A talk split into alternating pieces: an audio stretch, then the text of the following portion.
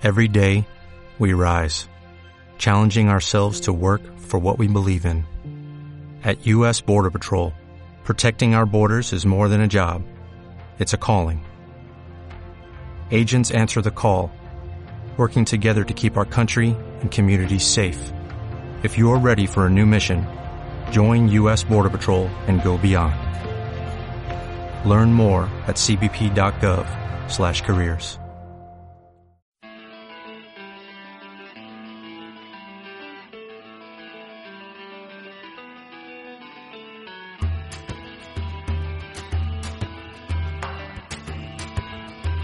Piedra de toque con Iñaki Macazaga.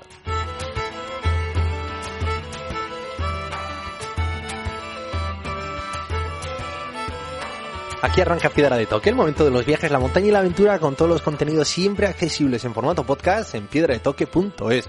Viajamos por el mundo en bicicleta, por rutas de montaña y abiertos, a poner rostro a las personas que habitan junto a nuestros caminos, en especial las mujeres. Así es como viaja y vive nuestra primera invitada, Ana Zamorano, documentalista y aventurera, que tras un encuentro de 5 minutos con un cicloturista en mitad de la selva de Uganda, cayó la cuenta de que así era la manera en que ella quería vivir y viajar.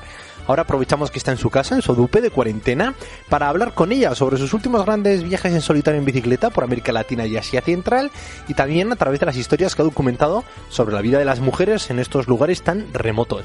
Cerraremos este viaje sonoro con otra voz de mujer, la de la escritora Patricia Almarcegui, para realizar un viaje de papel con su libro Conocer Irán. Así que hoy viajamos en piedra de toque por el mundo tras la rueda de Ana Zamorano y la letra de Patricia Almarcegui sin salir de nuestras casas.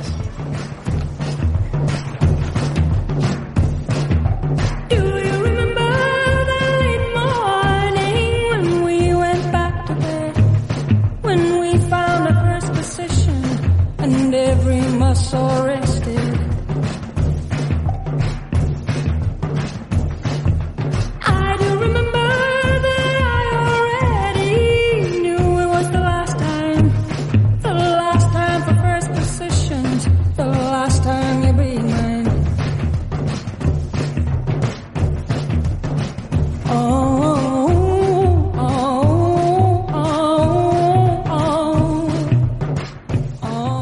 Piedra de Toque y hoy lo hacemos con Ana Zamorano, responsable del proyecto Remoteana, y donde podemos conseguir y encontrar muchos de sus viajes en azamorano.com. Ana lleva más de dos décadas viajando y hoy queremos seguir su huella, más viaja en bicicleta, viaja por las rutas de la cooperación, tiene muchísimas cosas en común con los ingredientes que nos gustan en Piedra de Toque. Y hoy, eh, dentro de este especial mes de marzo, mujeres viajeras, pues queremos viajar con ella. Kaisho, Ana, ¿cómo estás? Kaixo, muy bien, muy contenta de estar contigo y, y bueno, de compartir mis experiencias con, con más mujeres y, y con, con la gente en general. Bueno, para mí fue una sorpresa encontrarte por Instagram, tu perfil. eh, tienes fotos que editas súper bonitas, fotos que editas de paisajes de lugares lejanos, con un elemento común que es tu bicicleta y tu sonrisa. Eh, ¿Qué sucede con estos elementos? Bueno, que me abren puertas y corazones. O sea, eso siempre lo digo y, mm, y no lo digo porque, porque queda bonito, ¿no? Sino porque es la- el resultado que, que me da el viajar en bicicleta por lugares donde, donde o poca gente o, o nadie, me refiero, de Europa o de países del norte, han pasado. La semana pasada hablábamos con Andrea Vergareche y ella decía que ella viaja eh, porque lo hace muy feliz y por esa experiencia de, o por la sensación de encontrar la libertad, ¿no? Eh, a ti tú dices que te abren puertas y corazones, no sé si de fondo también es lo mismo, ¿no? Esa sensación que te permite viajar y descubrir otros lugares, si también tiene un eco en ti que te hace muy feliz eso. Sí, claro. O sea, la libertad que yo he sentido, por ejemplo, en estos dos últimos años viajando en bicicleta eh, no es comparable con nada de lo que haya hecho antes. Y, mm, y bueno, pues ese es un poco el mensaje también, ¿no? El, siempre me gusta decir, no, eh, ser la capitana de, de tus pedales. Y es así un poco, pues lo que, el objetivo de mi viaje y el objetivo que intento no solo dejar huella en las mujeres de aquí, sino en las mujeres también que me cruzo por el camino. Yo, por ejemplo, en Irán mismamente siempre, siempre hacía un símil de mi bicicleta y mi marido, ¿no? Eh, pues eso, vosotras tenéis que echar un, un marido como el mío, ¿no? Que, pues eso, que, que, que te vas a sentir totalmente libre y totalmente plena. Y entonces ellas pues se reían un poco para quitar barro al asunto cuando ellas me contaban, ¿no? Lo que sufren allí, bueno, pues eh, no- el no tenemos derechos de Irán. Vale, porque tú mezclas con los viajes estas pasiones. Viajas en bicicleta, que es el modo que te permite eh, disfrutar de los paisajes y encontrar también con la gente desde el camino. Sí, sí, o sea, para mí es como una mezcla entre paisajes y gente y cultura. O sea, mm, también es algo que, que, que, o sea, que no nace en un viaje en bicicleta, sino que ya viene de muy atrás, eh, un poco también la familia en la que he caído, ¿no? El mantener los valores que, pues que por ejemplo nuestros abuelos eh, tenían aquí ahora, ¿no? Eh, y eso, perdona, y que ahora no, no los tenemos. Y un poco pues rellenar esas carencias de la sociedad nuestra actual, eh, un poco lejos de casa, pero, pero eso, con gente que al final compartes muchísimo más de lo que te, te esperas o de lo que te imaginas. Y los paisajes pues me dan esa paz, eh, a mí la montaña me encanta, me ha encantado siempre y me da esa paz que, que solo encuentro allí y, y luego pues la gente hace como un combo perfecto en, en esos lugares de montaña. Y yo siempre digo que la gente de montaña es la gente, una gente muy pura y pues eso, ¿no? Que vive de lo que les da la naturaleza, trabaja en la naturaleza eh, y, bueno, pues que al final comparten contigo todo lo que tienes. Y esto arrancó todo en Uganda. Un viaje en el que te encuentras a una persona que está viajando en bicicleta, tú entonces vivías en Inglaterra, acabas de terminar la carrera. ¿Y qué idea tuviste que te llevó a constatar y hablarnos con esa pasión de los viajes? Porque decidiste dar una vuelta a tu vida. Sí, bueno, yo me encontré con un... Bueno, yo fui a Uganda principalmente por, por un voluntariado. Eh, hice el voluntariado y uno de los grandes sueños de mi vida era conocer a, a los gorilas de los últimos gorilas de montaña. Y para mí era una experiencia que llevaba buscando desde que era pequeña. Y entonces, bueno, pues el hecho de estar en Uganda y poder llegar a la selva y conocer a estos gorilas de montaña en su propio hábitat, pues era, vamos, el sueño de mi vida. Eh, bueno, estuve ahorrando todo el año, eh, llegué a Uganda, hice el voluntariado, pagué el, el permiso para, para llegar ahí, pero ya la agencia para llegar hasta la selva se me súper sobresalía de precio y bueno, pues fui con días de antelación, pues eh, acercándome poco a poco, pues que si un bus de 14 horas, que si una moto de dos, pues un poco enlazando. Y, y bueno, pues al final ya sabes el destino, pues te acaba topando con un poco lo que buscas también y, no sabes que existe, que fue lo que me encontré de camino a la selva, un tipo que, que salía de la selva en bicicleta. Y claro, yo vi un tipo cargadísimo de alforjas. Digo, o sea, no sabía, en ningún momento me había imaginado que, que se podría viajar en bicicleta. Y ahora lo veo como algo súper normal. Y bueno, pues este tipo fueron nada, como cinco minutos. Y desde ese momento, o sea, supe que yo también quería viajar en bicicleta. Y bueno, siempre es en busca además de, que, siempre me dejaba en los viajes, ¿no? O sea, un poco en busca de más aventura, porque al final cuando viajas con mochila o a dedo siempre estás sujeta a, mm, pues a horarios, a que si un coche eh, pues, le dé la neura de pararte y montarte a su, a su carro y todo, pues al final es como que, como que siempre estás a expensas de alguien, ¿no? Y en la bicicleta es esa libertad que, que, que tú sal- sales cuando quieres, pares cuando quieres, eh, echas la tienda de campaña donde quieres y, y bueno, pues, pues, pues la verdad que le agradezco un montón a este chico, no he vuelto a hablar con él, pero pues ha montado todo este lío gracias a él. Y entonces eh, este lío se montó, tú eh, después de ese viaje, después de esos cinco minutos que se te quedaron en la retina, un tipo que sale de la selva en bicicleta lleno de alforjas, vuelves a Inglaterra a tu puesto de trabajo y dices, bueno, eh, ¿cómo empieza a germinar este proyecto que ahora se llama Remoteana, con el que compaginas ¿no? los viajes, los documentales y nuevos proyectos de cooperación? Bueno, yo llegué a Inglaterra y, y yo desde el momento uno a mi compañera de piso, que no conocía de nada y que fui conociendo poco a poco, yo le dije, yo voy a estar aquí un año y luego me voy a recorrer el mundo en bicicleta. Y me decía como, vale, ¿sabes? Pero siempre- nunca me tomaba como en consideración. Y bueno, al final lo que fueron, lo que iban a ser un año fueron dos. Y, y bueno, pues iba acercando la fecha y claro, pues eh, pues un viaje a Islandia al final acabó siendo como el colofón final de, tomar la decisión. Eh, fui invirtiendo mes a mes, pues eh, por ejemplo un mes me compraba el saco de dormir de plumas, al de dos meses me compraba, no sé, pues un componente para la bicicleta, así pues poco a poco para que no, los gastos no fueran como pum, tan de repente. Y, y así pues como que la, el fuego se mantenía, ¿no?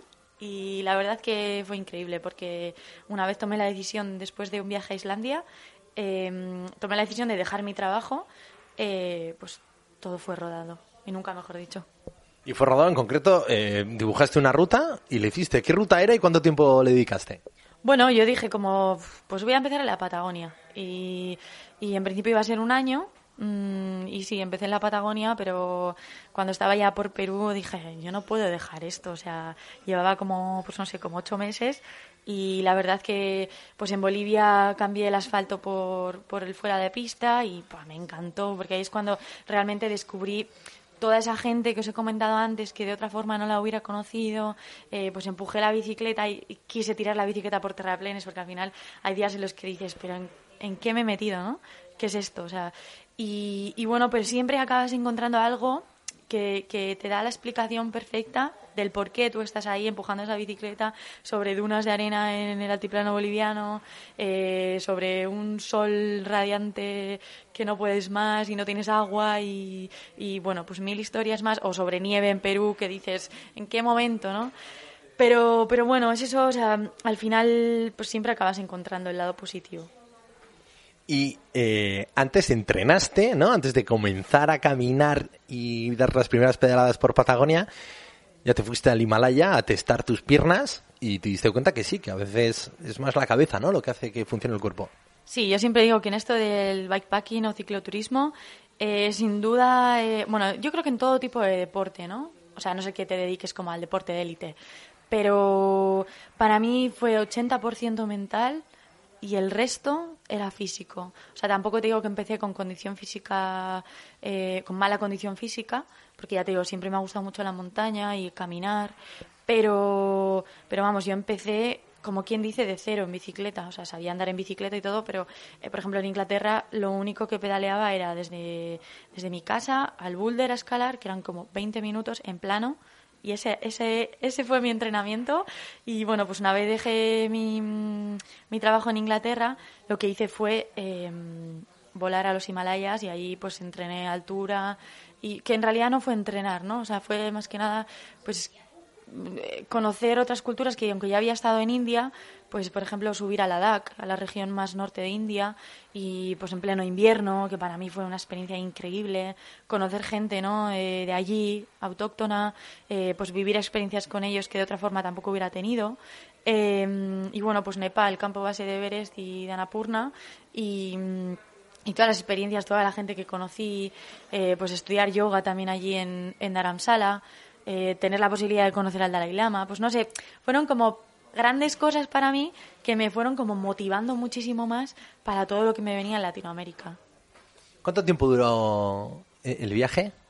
El viaje de, Ne- de India a Nepal eh, fueron como tres meses y medio y bueno, que se me hizo súper corto. O sea, India para mí es increíble y Nepal, aunque no tanto, también. Eh, y luego Latinoamérica fueron como un poquito más de año y medio y la tercera fase de este, como del, del proyecto Remoteana, eh, que ha sido Irán y el Cáucaso, han sido como casi cinco meses. O sea que con cinco minutos de encuentro con un cicloturista en Uganda, eh, te fuiste tres meses a Nepal y planificaste año y medio en bicicleta, que después redondeaste por Asia. El siguiente proyecto, ¿qué, qué? dos años en bicicleta o cómo lo tienes? Pues mira, eh, no creo que sean dos años por el tema de los visados, pero quiero cruzar Asia, eh, Asia en bicicleta también, y empezar en Uzbekistán, en la, en la ciudad de Samarcanda, que es una de las ciudades más típicas en la ruta de la seda. Y bueno, pues empezar ahí, eh, subir hasta Almaty, cruzando la Pamir y Kirguistán. Mm, Kirguistán me llama muchísimo la atención por el tema de los caballos salvajes, las montañas y, bueno, pues eh, terminar en Almaty, en Asia Central, y de Almaty volar a, a- India y hacer la región de Ladakh y todo eso otra vez. Y ya desde ahí bajar por Darjeeling, la, la península esta que está entre Nepal e India. Y bueno, pues ya como mm, enfocándome hacia el sudeste asiático, eh, hasta Vietnam y luego Japón, si todo va bien. Oye, ¿y cómo se consigue hablar con tanta naturalidad de un proyecto tan loco como es recorrerte medio mapa mundi en bicicleta? eh, teniendo como punto de partida lo que dices, esos 20 minutos que hacías en Inglaterra desde tu casa al Boulder. Eh, porque has conseguido, ¿no? Hilar tu profesión con los viajes, también, ¿no? De esa ruta por Latinoamérica has editado un par de documentales, de manera que ya Remoteana y tus proyectos eh, comunicativos es también tu modo de vida que a la vez te permite viajar, que te permite ganarte un sueldo, que a la vez te permite seguir manteniendo esa sonrisa porque sigues llegando a nueva gente y se sigue alimentando esto, ¿no? Que el Mapamundi te provoca y tú le provocas al Mapamundi para, para trabajar más.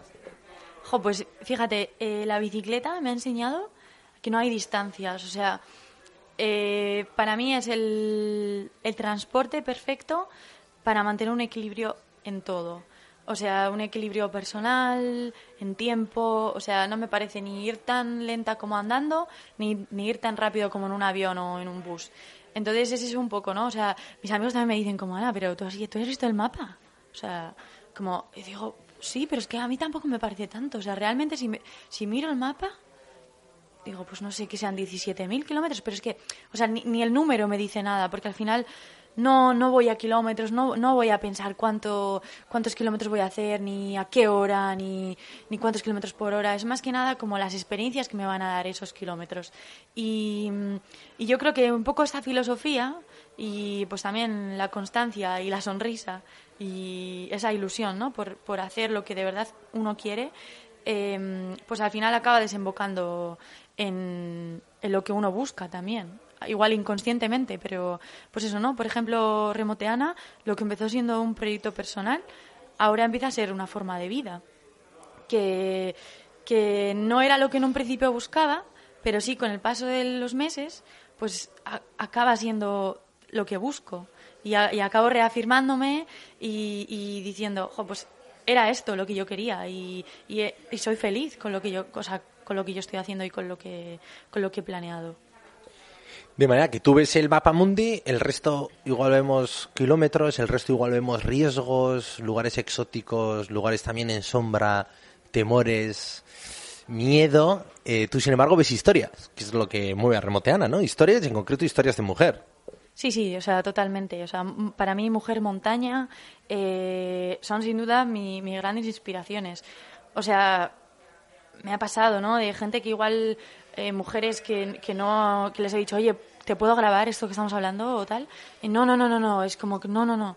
Y, y o sea, para mí está, está bien, o sea, no, no voy buscando historias. Si ellas se sienten a gusto delante de mi cámara, perfecto. Si no, si no también. O sea, me emociona, me emociona mm, saber, por ejemplo, que las mujeres iraníes, aunque no puedan expresar lo que, lo que sienten o lo que, o lo que piensan, eh, pues que me lo han contado, ¿no? Y han tenido ahí una persona en, las que, en la que apoyarse y, y aunque no la haya podido grabar con mi cámara, ni sacar una foto, ni tan siquiera eh, grabar un podcast, pues por lo menos me lo han contado y yo tengo como esa esperanza de que las generaciones futuras puedan crear un movimiento, por ejemplo. Hablabas de Irán, eh, pero miras Bolivia y te viene el nombre de Dora, te vienen las montañas, te vienen los glaciares, te viene el piolet. Sí, o sea, eh, cuando llegué, bueno, antes, mucho antes de llegar a Bolivia, eh, como un año y medio antes, desde Inglaterra ya contacté a, las cholitas escaladoras, que cuando aquello no salían, no eran nada conocidas, y yo las conocí a través de un, de un amigo guatemalteco que me habló de ellas eh, a través de Facebook, y, y le dije, Cristian, me tienes que conseguir el contacto de estas mujeres. Y me dijo, sí, claro, entonces me lo pasó y tal. Y, bueno, pues contacté a Lita, una de ellas, y Lita me dijo, oye, mi mamá también está metida dentro de las cholitas y tal, o sea, estoy con mi madre dentro del grupo. Y dije, va, perfecto, o sea, perfectísimo. Y me dijo, oye, mira, cuando vengas a La Paz, eh, tienes nuestra casa, te quedas aquí y tal. Y les dije, oye, pero yo quiero grabaros. Entonces ahí, pues a partir de ahí, pues ellas como que sí, vale, perfecto. Y a partir de ahí fue, fue cuando ellas empezaron un poco a, a escalar hacia el estrellato. Y, y bueno, pues al final ellas lógicamente se pensaban que yo nunca iba a ir, porque pues, yo les dije voy en bicicleta y pues salgo dentro de un tiempo. Y, y bueno, pues llegué, por fin llegué y bueno, siempre tenemos como esa, esa broma, ¿no? De decir como pensábamos que nunca ibas a llegar y tal. Y, y bueno, pues llegué, eh, pudimos grabar, pudimos subir mi primer 6000, el Huayna Potosí. Eh, la verdad que fue increíble porque, porque yo venía queriendo hacer un 6000 desde hacía mucho tiempo y qué mejor ocasión que con ellas, ¿no? O sea, subir las mujeres con pollera, además ellas me vistieron de pollera también y subí hasta los 5.200 con, con una pollera de Dora.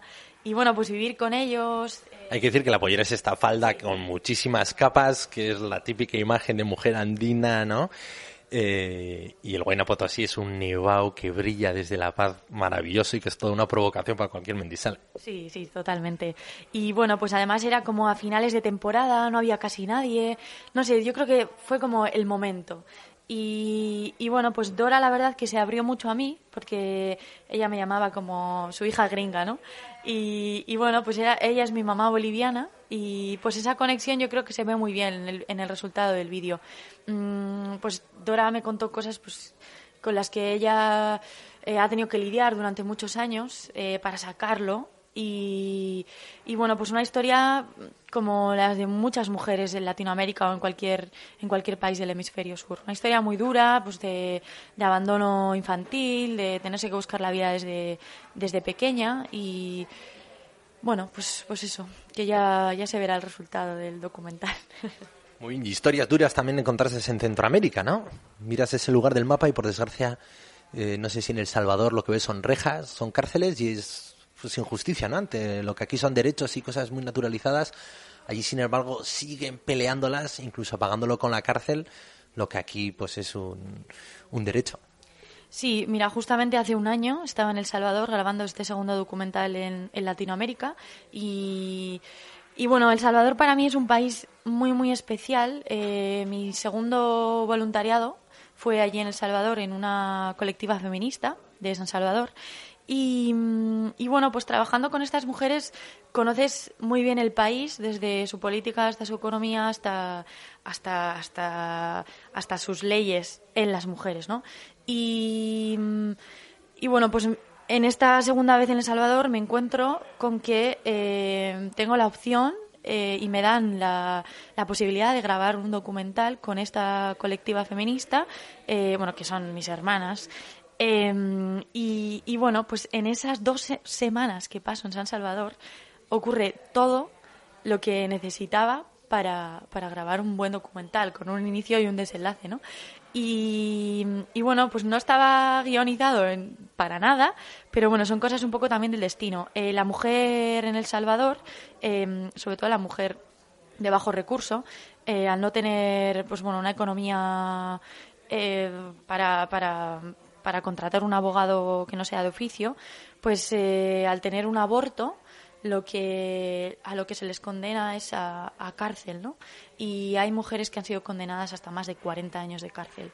Son más de 38 mujeres eh, encarceladas y además las las mezclan con mareras, las, no las separan de, de grupos eh, conflictivos y bueno, la verdad que son casos, cada una tiene un caso diferente, pero la mayoría coinciden con el patrón de eh, haber sido violada, eh, violada por su padrastro, por su padre o por su hermano o Mara, alguna de esas cuatro vertientes, y, y encima condenadas por aborto, que encima el aborto ha sido natural, o sea, aborto espontáneo.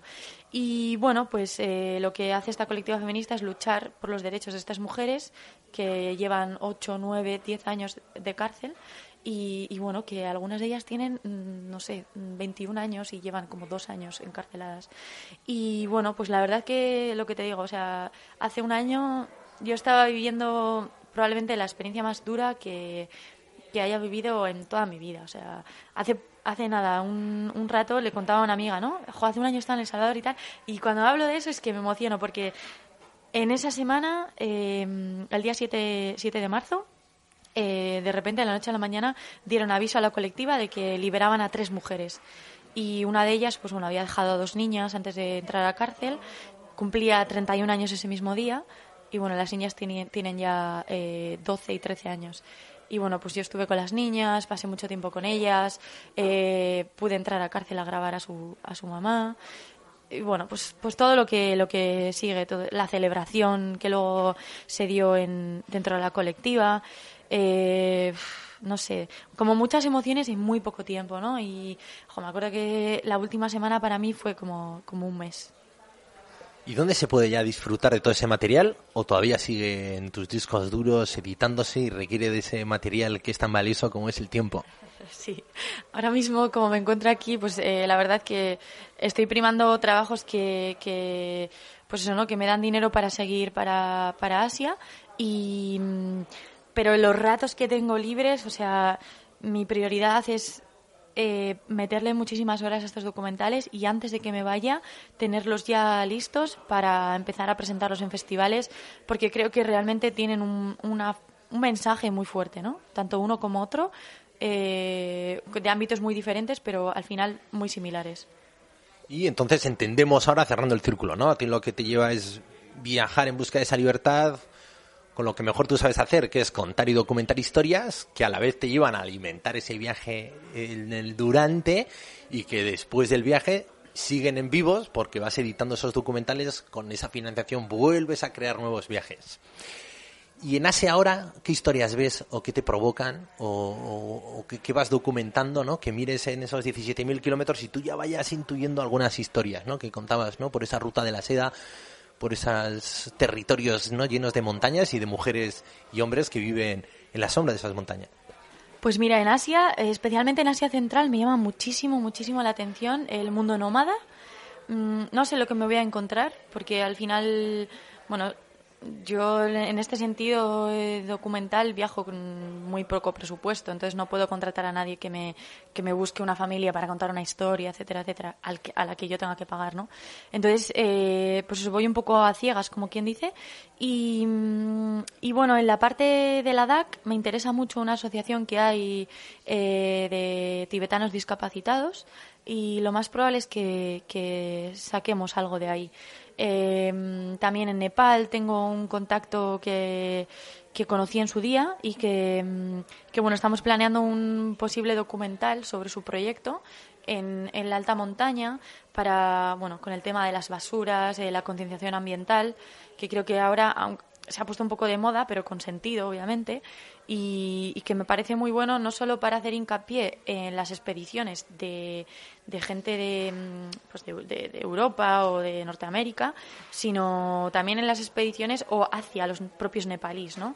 Tú cuando vas a las montañas de Nepal, eh, o sea, obviamente también habrá, habrá turistas que tiren, yo qué sé, el paquete de patatas que se han comido al suelo. Pero yo cuando estuve allí vi a mu- a muchos serpas nepalíes y a mucha gente local tirando eh, pues eso- esos pues esas cosas que ya pues eh, envoltorios de galletas y lo tiran Jo, y al final están en su propia o sea es, es un medio de, de- trabajo y un poco crear concienciación en ese sentido Sí, la, la gestión de los residuos, lo vemos aquí, ¿no? Con el caso de Zaldívar, eh, es todo un reto, pues ya en estos lugares es la preferencia número infinita en la lista, ¿no? De cosas que necesitan antes. Y es cierto que la propia concienciación de la gestión de los residuos en los lugares es, es también un, es una bonita manera también de, de cooperar allí.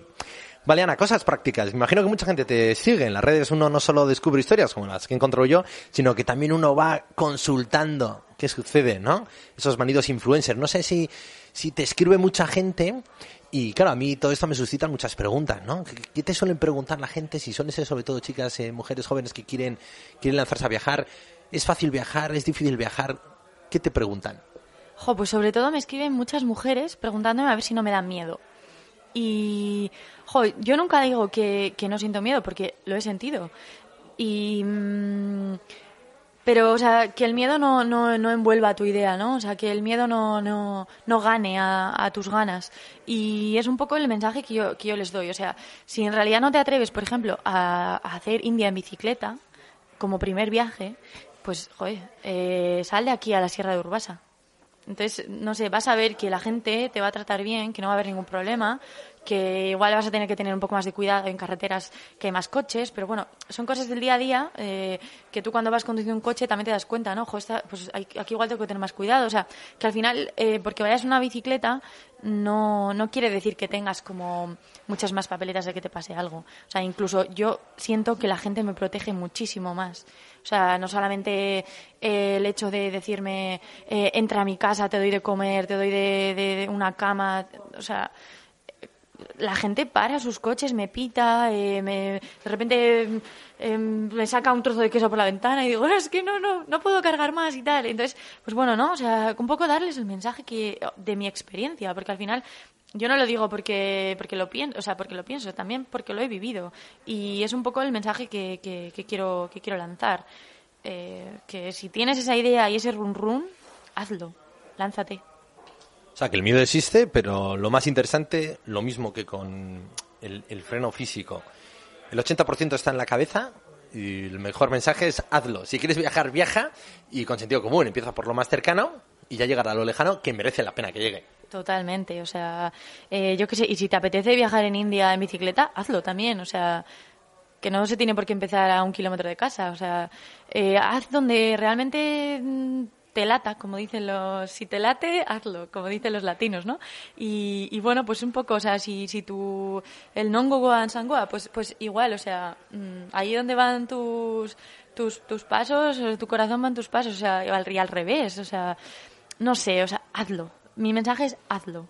Y, y descubrirás por ti misma todo lo bueno y lo malo que también te puedes encontrar. ¿Y qué llevas en las alforjas? Pues llevo mucha comida, sobre todo. Eh, ropa de invierno eh, buena, o sea, ropa buena de invierno, eso es muy importante. Eh, que aunque sea poca, que sea de calidad y que abrigue bien. En caso de que vayas a hacer montaña, claro, si vas a un desierto, pues igual te, te va a sobrar, igual lo puedes utilizar por la noche. Pero bueno, desde mi experiencia, que, que al final es como un proyecto, digamos, de, de cordilleras, eso, es ropa buena, pues lana merino, etcétera. Eh, y, y bueno, pues eh, mucha comida para porque al final, como le digo a toda esta gente que me encuentro cuando me dice como llevas una bici eléctrica, hay gente que me, que me pregunta, ¿no? Y digo no, mi, mi única electricidad o mi único eh, mi única gasolina es, es la comida y, y eso pues una una buena comida, tío, no sé. ¿Y ahora qué te sobrellevas? Has dicho mucho aquí, aquí, aquí, aquí es Sodupe, ¿no? Que es tu gran campo base, es donde está tu familia, es donde aparcas a tu marido de dos ruedas. Eh, ¿Qué tal sobrellevas estar parado? No sé si se te hace más duro a veces eh, el retorno, que todos esos 17.000 kilómetros, editar, cargar, que eso al final está lleno de emociones fuertes e intensas.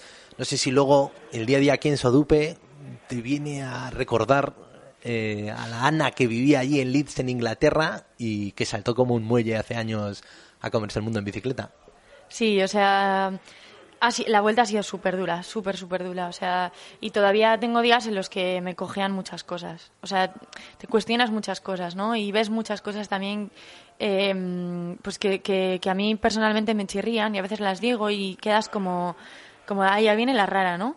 Y, y bueno, pues al final lo que yo siempre digo que al final el viajar y cuanto más viajas más perspectiva tienes sobre pues no sobre el día a día y sobre pues por ejemplo el impacto que generamos en, en todos los sentidos eh, y, bueno pues eh, lidiar un poco con eso no o sea gente que me ha preguntado como oye Ana y tú que has viajado mucho eh, en realidad existe el cambio climático y le digo, oye, pero, o sea, es que no hace falta viajar para, para saber que existe el cambio climático.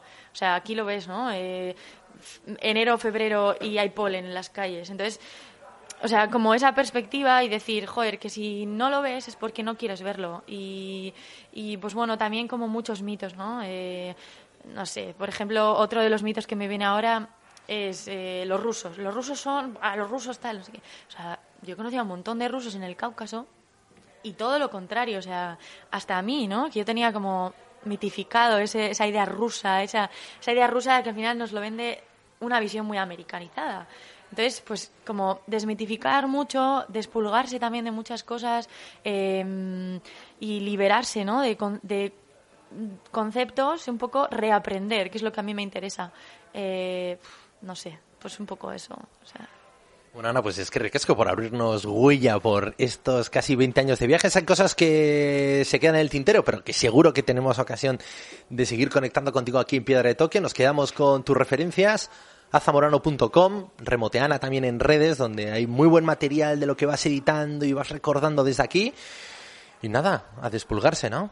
Eso es, muchísimas gracias a todos vosotros, de verdad. Y nada, muchas más mujeres y gente en general en las carreteras, eh, las fuera de pista, por favor, eh, que he conocido a muy pocas y menos mal que cada vez somos más.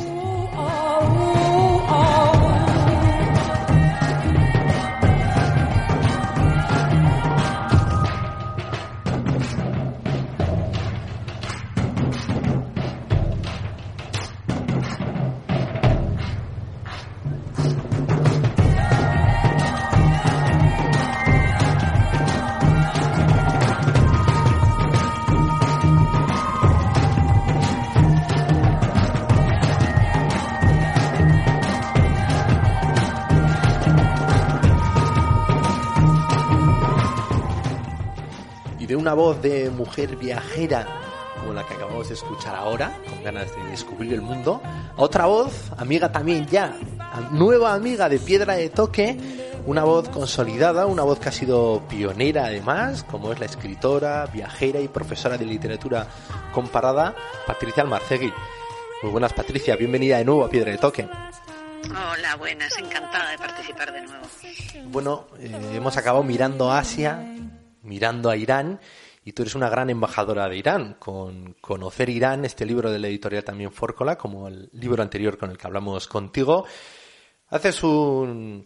Hablas, ¿no? De una manera muy apasionada de esta región de Oriente, en concreto de este país Irán, y tal vez el mensaje más interesante del libro es hay que viajar a Irán, y si puede ser más de una vez, mejor. Sí, sí, yo creo que, ese es el mensaje, ojalá, ¿no? Después de leer ese, ese libro en el que compilo muchos textos o varios textos publicados en el diario.es de análisis eh, político y de la contemporaneidad del país, ¿no?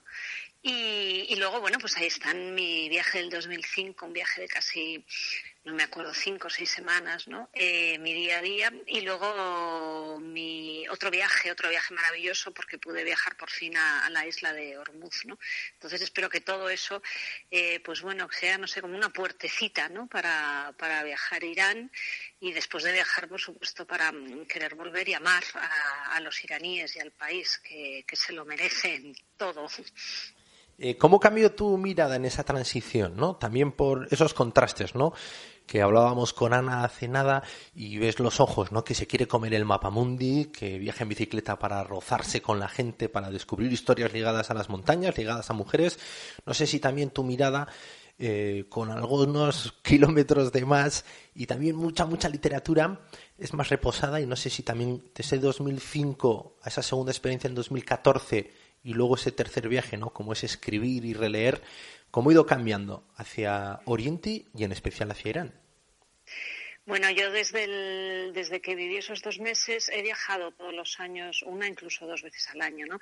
Y bueno, del 2005 al 2014 el cambio es eh, impresionante, ¿no? De la misma manera que se produce un cambio, podríamos decir, en Occidente o, o en Europa y Estados Unidos. Entonces, bueno, eh, pues quiero decir, Irán está, es absolutamente cercano en 10.000 cosas a, a, nuestro país y entonces las variaciones son, bueno, pues de, desde eh, los habitantes ya muy cansados de, del régimen que tienen, hablando en público, cosa que antes no se hacía cuando viajé en 2004, hablando, criticándolo, quejándose en público y en privado de, del país a, por supuesto, pues todos los cambios que tienen que ver con, con la mujer, ¿no? A, a, por supuesto, las diferentes tendencias del feminismo eh, musulmán que hay allí y en otros países, al empoderamiento de la mujer, a, a cómo la mujer, sobre todo, pues, pues eh, ha ido buscando otra posición y se está posicionando también en Irán de otra manera. Eh, de otra manera, con cambios pequeños, pero de un gran significado simbólico, ¿no? Sí, sí, de un gran significado porque, porque bueno, el 60% de la población de Irán eh, son, eh, son menores de, de 21, de 22 años, ¿no? Entonces, bueno, pues esta población eh, evidentemente está al tanto de todo lo que ocurre en el mundo y, vuelvo a decirlo, tienen los mismos, las mismas inquietudes, la misma problemática y le preocupa lo mismo que, que a los jóvenes de otros países y más una vez que se ha producido la mundialización, la globalización y están al tanto de de todo. Esa podría ser también una de las de las sorpresas o de podríamos decir del derrumbe de los estereotipos de, de Irán, ¿no? Que la juventud es parecidísima a la de cualquier otro país. Sin embargo, el régimen también cumple, ¿no? Algunos de esos estereotipos, ¿no? Es un régimen que esa juventud globalizada con ganas también de abrirse al mundo no le permite, ¿no? Eh, para nada que nos llegue esa imagen de ellos. Sí, claro, claro, no, no lo permite, no quiere. Yo digo también en, el libro y lo digo en público, ¿no? Que cuando un país em, se empeña y, y, bueno y vincula muchas de sus fuerzas a crear una determinada imagen, la acaba consiguiendo, ¿no? Que es el caso de Irán. Quiero decir, no es inocente que tenga la imagen que tiene ahora mismo. Y por supuesto, pues en el, en el caso de la mujer, la mujer que siempre es una subalterna en Occidente y en Oriente, pues imagínate en Irán con ese gobierno. Claro, claro que hay mil cosas que, que no se puede hacer bajo ese gobierno y que la población está luchando, pero está luchando mm, mucho y, mm, y se han producido cambios, ¿no? Aunque quedan mil y un cambios por producirse todavía. Y la evolución de tu mirada, te preguntaba antes, no sé si la evolución del país del 2005 al 2014, si también eh, bueno, me imagino que sí, ¿no? Fue tal la sorpresa que te llevó a plasmarlo en tantos artículos y en darle forma de libro con Conocer Irán. Sí, claro, y además pues al, al, vivir y luego ir volviendo pues vas creando otra relación, tienes cada vez pues más amistades allí, es decir, que también tienes la posibilidad de escuchar a más gente eh, de diferentes extractos y bueno, y, y, y, culturas e ideas para hablar del país, ¿no? entonces eso también te va creando cada vez una mayor vi vinculación, ¿no? Entonces, bueno, no sé cómo decirte mmm, cualquier cosa que, noticia que llega aquí, que, que viene, que pueda afectar al país, pues a mí, quiero decir, a Irán, a mí me, me duele, me, me, rebota, lo vivo, claro, lo vivo de una manera más cercana, ¿no? Que, si solamente hubiera viajado en el 2005 y hubiera escrito eh, una parte de esa crónica que aparece en el libro, ¿no? Pero claro, eh, son ya muchos años y una enorme vinculación y sobre todo un gran respeto eh, porque los iraníes son sobre todo gente muy culta, ¿no? Mm, y yo, pues que, bueno, en fin, me he movido por muchos países de Oriente y esa siempre resulta una gran sorpresa y, claro, algo que te hace respetar todavía más eh, al país, además de por, por sus seres humanos, que hay que respetar a cualquier país, pero esa alta cultura, ese poder hablar de tantas cosas con ellos, ese conocimiento que tienen también de, nuestro país, ¿no? Eh, bueno, ese estar los dos en principio a una misma altura y ellos en tantas cosas por encima de, pues hace que, que mantengas una conversación un tú a tú eh, muy necesario, ¿no? Para mí y para los habitantes de Occidente, creo yo. Patricia, ¿qué, ¿qué, cosa ha tenido el libro? Me imagino que también eh, lo habrás escrito con la presión de saber que los hispanistas de Irán también te pueden llegar a leer y esa alta cultura también te ha podido presionar un poco en el tecleo de ese libro. Sí, eh, bueno, mmm, yo eh, cuando fui con las dos becas que recibí para hacer un, un trabajo, un proyecto sobre poesía en el país, bueno, eh, en Irán, que, que, yo creo que es el país que más ama la poesía, que yo conozco al menos, eh, pues yo fui, mm, pues podríamos decir casi con, eh, con miedo, ¿no? Con mucho cuidado, de puntillas, porque sabía cómo trabajan eh, los profesores en la universidad, en las universidades iraníes, iba a tener que hablar con ellos, iba a tener que hablar además con ellos de, de alguien que es, podríamos decir, como Cervantes aquí, y bueno, intenté prepararme de la mejor manera posible y estar a la altura de, de los encuentros luego con los que tuve. Entonces eso sí que me provocaba un enorme respeto, ¿sabes? Y, y bueno, yo, en fin, no sé lo que conseguí, pero, pero ojalá pude estar, eh, no sé, pude estar pues a la altura de, de, del conocimiento que tienen ellos de, de la poesía y, y, del arte y por supuesto de la iconicidad y de la simbología, ¿no? ¿Y así te consta por alguna reacción que te hayas, que hayas recibido o no? Sí, hombre, pues mira, la primera conferencia que di, porque este año he dado otra, en nada más y nada menos que el mausoleo de la tumba de Jafez, que es el que te digo que equivale a Cervantes aquí en España, pues el, la primera conferencia que di eh, sobre él y también la vinculación que tenía con la poesía del siglo XV y XVI española, pues bueno, me, me dijeron, eh, anunciaron que me hacían hija adoptiva de, de la ciudad, ¿no? Evidentemente a nivel simbólico. Eh, no he recibido una placa, sí que he recibido muchísimos regalos de ellos. Entonces, bueno, que ellos me, que eso fuera así, que me dijeran eso al acabar, los profesores de la universidad, los especialistas en Jafez, eh, en fin, los miembros allí que venían, bueno, pues del gobierno, toda la gente que estaba, pues me produjo un enorme orgullo. Imagínate. Sí, sí, yo creo que mucho más que que te escriba, ¿no? Un, un despistado, eh, un tuit diciéndote, es que ricasco, muchas gracias. Y los lectores, ¿qué tal? ¿Has, has notado también que ese veneno viajero, esa pasión, ese cariño, al fondo, de por esta cultura, también la has llegado a transmitir bien con estas páginas? Sí, buah, eh, quiero decir, la recepción y la ida, la vuelta del libro son generosísimos los lectores. Así, solo a nivel de anécdota, cuando mm, alguna vez que me invitan a hablar sobre Irán, mm, utilizo un mapa como un pequeño guiño a un mapa que me entregó una lectora, ya no recuerdo en qué parte del país, ¿no? que me dijo que, mm, que había hecho un mapa de, del libro que el libro no tenía mapa, que es así, no tiene mapa, y entonces ella que había elaborado un mapa con los lugares que yo había visitado, ¿no? Y entonces le hice una foto del mapa que me enseñó, eh, o no sé, creo que era el- la Feria del Libro mm, de Madrid. Y entonces, bueno, pues ese es el mapa que suelo poner en las conferencias, digo, así es Irán, ¿no? Y es el mapa de una lectora con sus puntitos rojos, con sus señales, ¿no? Que fue trazando el itinerario que yo hice en el 2005 en- y que sale en el libro, ¿no? Entonces, pues, pues eh, por ejemplo, eso, Y luego, pues muchísimas otras cosas. Y, si la gente viaja, ah, por cierto, bueno, una, eh, me pasó este año, entraba en Persépolis eh, y entonces una chica en castellano me dijo, ahí va, eres la escritora. Digo, perdón, dice, sí, eres Patricia Almarcega. Y digo, yo sí, sí. Dice, bueno, es que te he reconocido, estoy leyendo tu libro. Entonces, bueno, imagínate, fue, bueno, divertido, ¿no? Esas cosas ahí que envuelven el ego, pero en esa situación me hizo, me hizo gracia, ¿no? Así que encantada con el libro y madre mía, con la recepción de los lectores. Muy generosos ellos. Patricia, es que ricasco, muchas gracias. Ya te avisé que igual te volvíamos a llamar y a conectar. Y ya ves que lo hemos cumplido y en muy poquito tiempo eh, seguimos en contacto. Venga, muchísimas gracias a, a ti, una delicia el programa y, y poder hablar de, de estas cosas que parece que cada vez van interesando más. Eh, ojalá.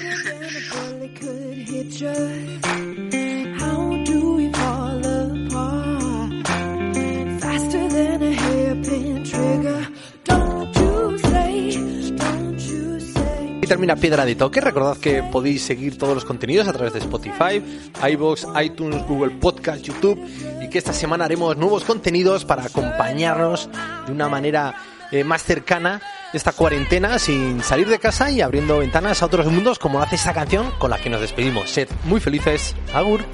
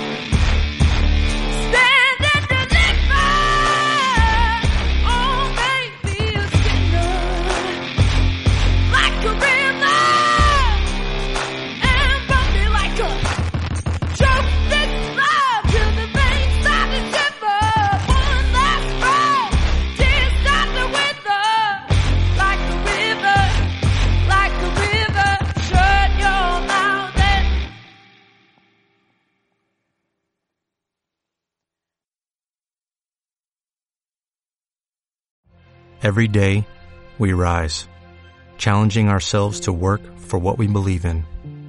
At U.S. Border Patrol, protecting our borders is more than a job, it's a calling. Agents answer the call, working together to keep our country and communities safe. If you're ready for a new mission, join U.S. Border Patrol and go beyond. Learn more at cbp.gov/careers.